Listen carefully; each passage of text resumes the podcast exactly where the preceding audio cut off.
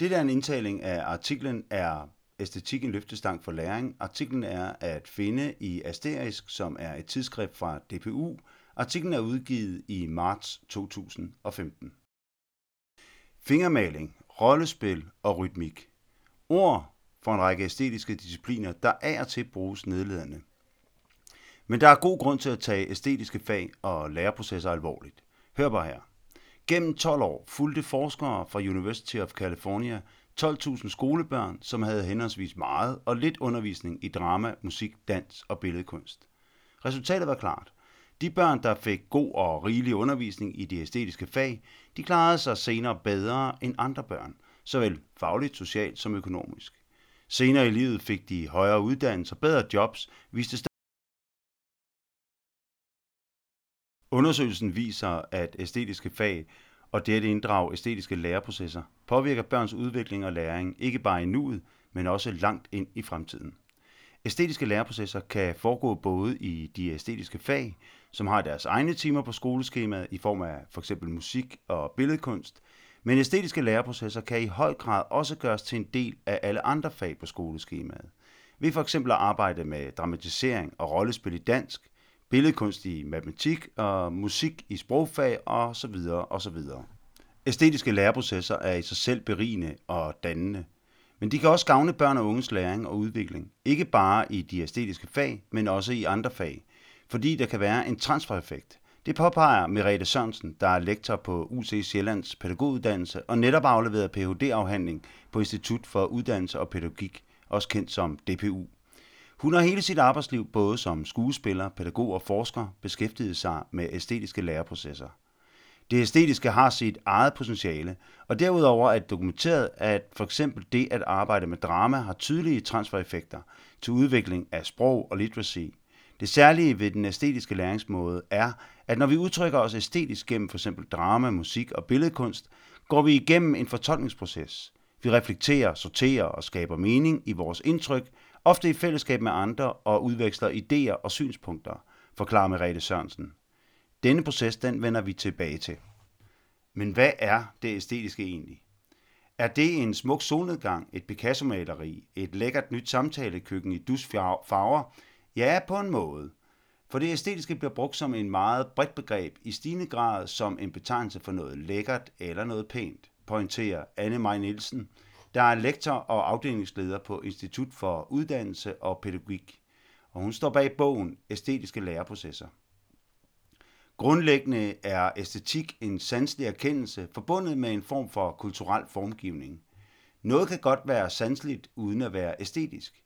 For eksempel kan jeg sanse, at temperaturen stiger, eller at min vinduesvisker pludselig falder af, men det gør det ikke til en æstetisk erkendelse eller oplevelse.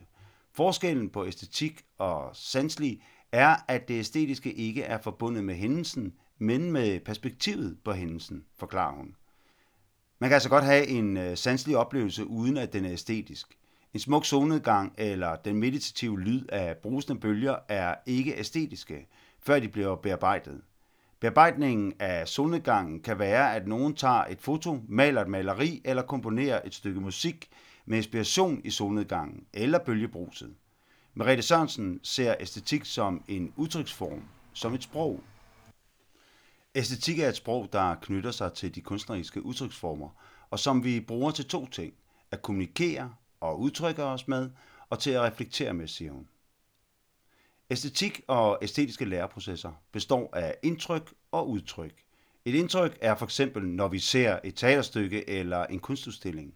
Udtryk er, når vi selv har fingrene i materialerne og bearbejder vores oplevelse ved at skabe noget nyt. For eksempel har Michael Kvium for nylig udstillet på Kunstmuseet Ares. I slutningen af udstillingen får publikum selv mulighed for at lave deres egne billeder. Det er et eksempel på en forbindelig måde at arbejde med den professionelle kunst på. At børnene kan opleve det sammen med deres lærer og bagefter bruge den som afsæt og inspiration til at lave deres eget. Det giver en helt anden slags læring, når man både iagtager og sanser og selv aktivt skaber noget, forklarer Merete Sørensen. Det kan hjerneforskningen og neuroæstetikken bekræfte. Der er nemlig stor forskel på, hvordan hjernen reagerer på æstetiske oplevelser, afhængig af, om vi er tilskuere eller deltagere. Det er helt enkelt forskellige dele af hjernen, der aktiveres, forklarer hjerneforsker og neuroæstetiker Martin Skov. Der er ikke ekstremt meget forskning i feltet, men vi ved, at der er forskel på, om vi betragter noget passivt, eller om vi er involveret og engageret i en genstand. Hvis vi for eksempel beder folk om at kigge på et foto af et æble og sige, hvad de synes, så aktiverer vi udelukkende deres visuelle system og deres viden. Men, har, men beder vi derimod folk om at tage et bid af æblet og sige, hvad de tænker, så aktiverer vi både deres viden, følesansen, det visuelle system og duft- og smagssystemet i hjernen.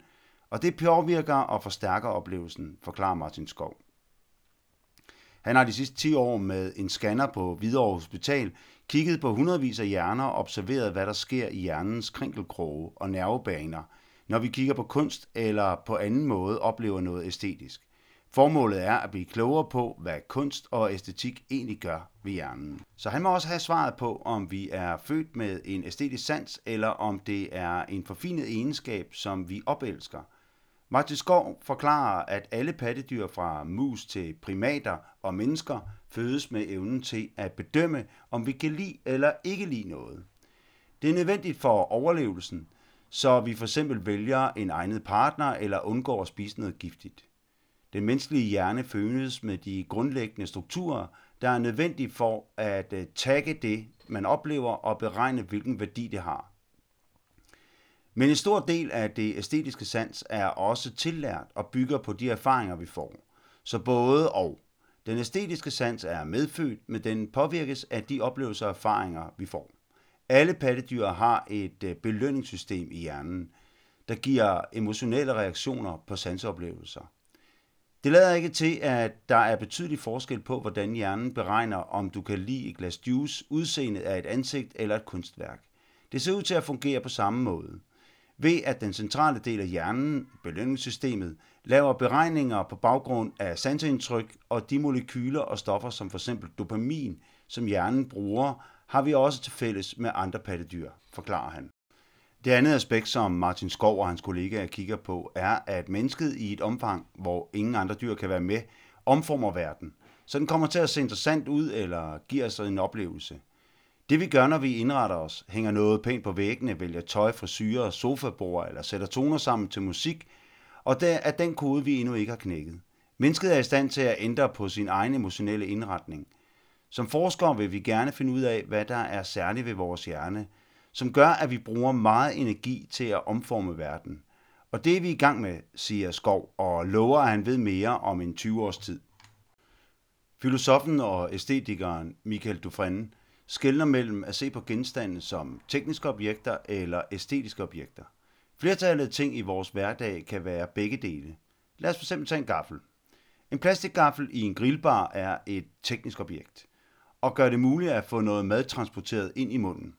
En gaffel designet af for eksempel Georg Jensen er derimod både en, et æstetisk og et teknisk objekt. Den opdeling i tekniske og æstetiske objekter kan overføres til æstetiske læreprocesser i undervisningen, påpeger Anne Maj Nielsen. Du kan som underviser være så fokuseret på det tekniske perspektiv og blive for optaget af, at der er noget, der skal læres, som en slags mekanik. Men hvis du kun bliver i det teknisk faglige, kan det være svært at åbne eleverne for læring, forklarer hun, og pointerer, at den tyske pædagog og didaktiske tænker Wolfgang Klafki taler om at åbne faget, så eleven åbner sig for det. Og det er lige præcis det, æstetiske læreprocesser kan, siger Anne Nielsen. Hun peger på en klassisk situation i danskundervisningen, hvor elever har læst en tekst, de er måske blevet berørt af den, men i undervisningen skal man tale genre og kategorisere teksten. Ved straks at bevæge sig ind i de faglige begreber, kan man komme til at fjerne magien og tale om teksten i stedet for ind i den. Dermed bliver teksten et teknisk objekt, frem for et æstetisk objekt, forklarer hun, og henviser til kollegaen Mads Havsted, der har arbejdet med drama og improvisation i dansk til at åbne teksterne op. I stedet for at lave en klassisk øh, personkarakteristik, kunne eleverne lave et rollespil, hvor hovedpersonen fra novellen står i et dilemma og finder ud af, hvordan han vil reagere. Det vi kan huske er som regel noget, vi har været personligt involveret i, på en eller anden måde. Hvis vi måler på, hvad man kan huske og hvad der giver mening, så kan æstetiske læreprocesser og ting, der forbinder sig med oplevelser, bidrage til, at det faglige indhold og oplevelserne huskes bedre, siger Anne Maj Nielsen. Vi husker det, vi kan lide. Den pointe bekræfter hjerneforsker Martin Skov. Generelt fungerer og lærer læring sig nemlig bedre, hvis der er en positiv reinforcement, som det hedder i adfærdspsykologien. Altså en forstærkende og motiverende faktor, der gør, at man får noget behageligt ud af en handling. Det er også den simple forklaring på, hvorfor det er svært at lære noget i skolen, som der ingen nydelse er forbundet med. Det er hjernen grundlæggende ikke interesseret i eller motiveret for, siger Martin Skov, og understreger, at han ikke har forsket specifikt i læring. Hans vurdering er, at hjerneforskningen fortsat har meget at afdække i forhold til, hvordan læringsprocesser bliver påvirket, når vi inddrager æstetiske komponenter. Men flere ting ved vi allerede.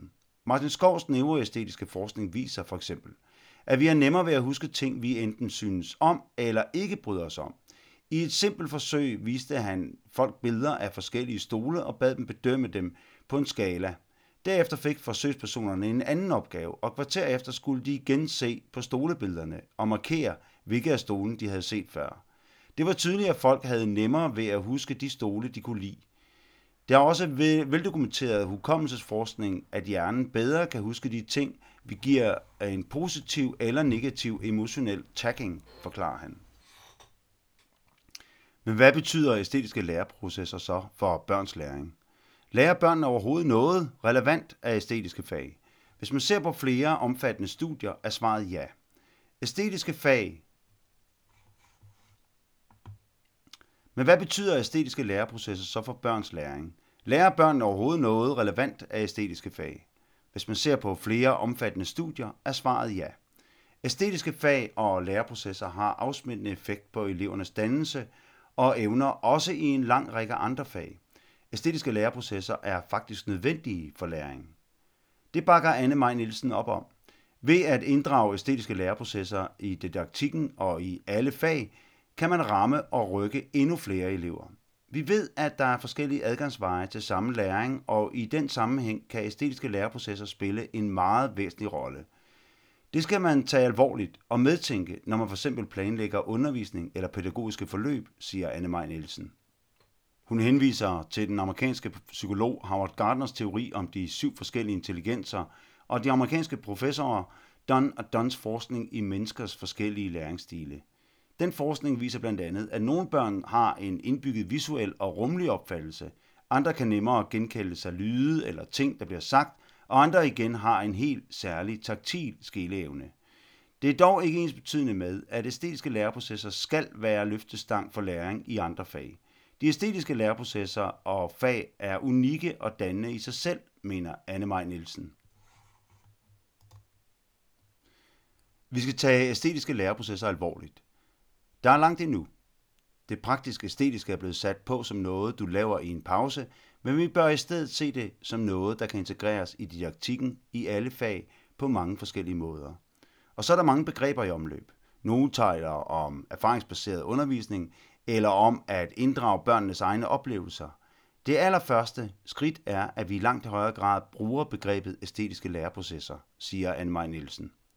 Nogle vinde blæser allerede i den retning. Kulturministeriet har meldt ud, at man vil styrke kunstneriske og æstetiske læreprocesser i dagtilbud og skoler. Intentionerne i skolereformen med blandt andet understøttende undervisning og nye læringsformer giver også mulighed for at få flere æstetiske læreprocesser ind i hverdagen. Så der er god grund til at kigge på mulighederne frem for begrænsningerne, mener Merete Sørensen. De æstetiske fag er underkendt i store dele af den vestlige verden. Jeg håber, at de kan komme til at spille en større rolle, det kræver et øget fokus, og at vi giver lærere og pædagoger de nødvendige kompetenceløft, siger hun, og understreger, at det ikke er noget, der vælter statsbudgettet.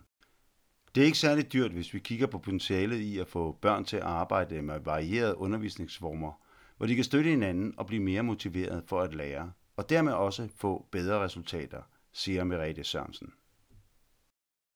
Her slutter oplæsningen af artiklen Er æstetik en løftestang for læring? Artiklens faktabokse kan også høres øh, indtalt, og det findes i øh, lydfil nummer 2.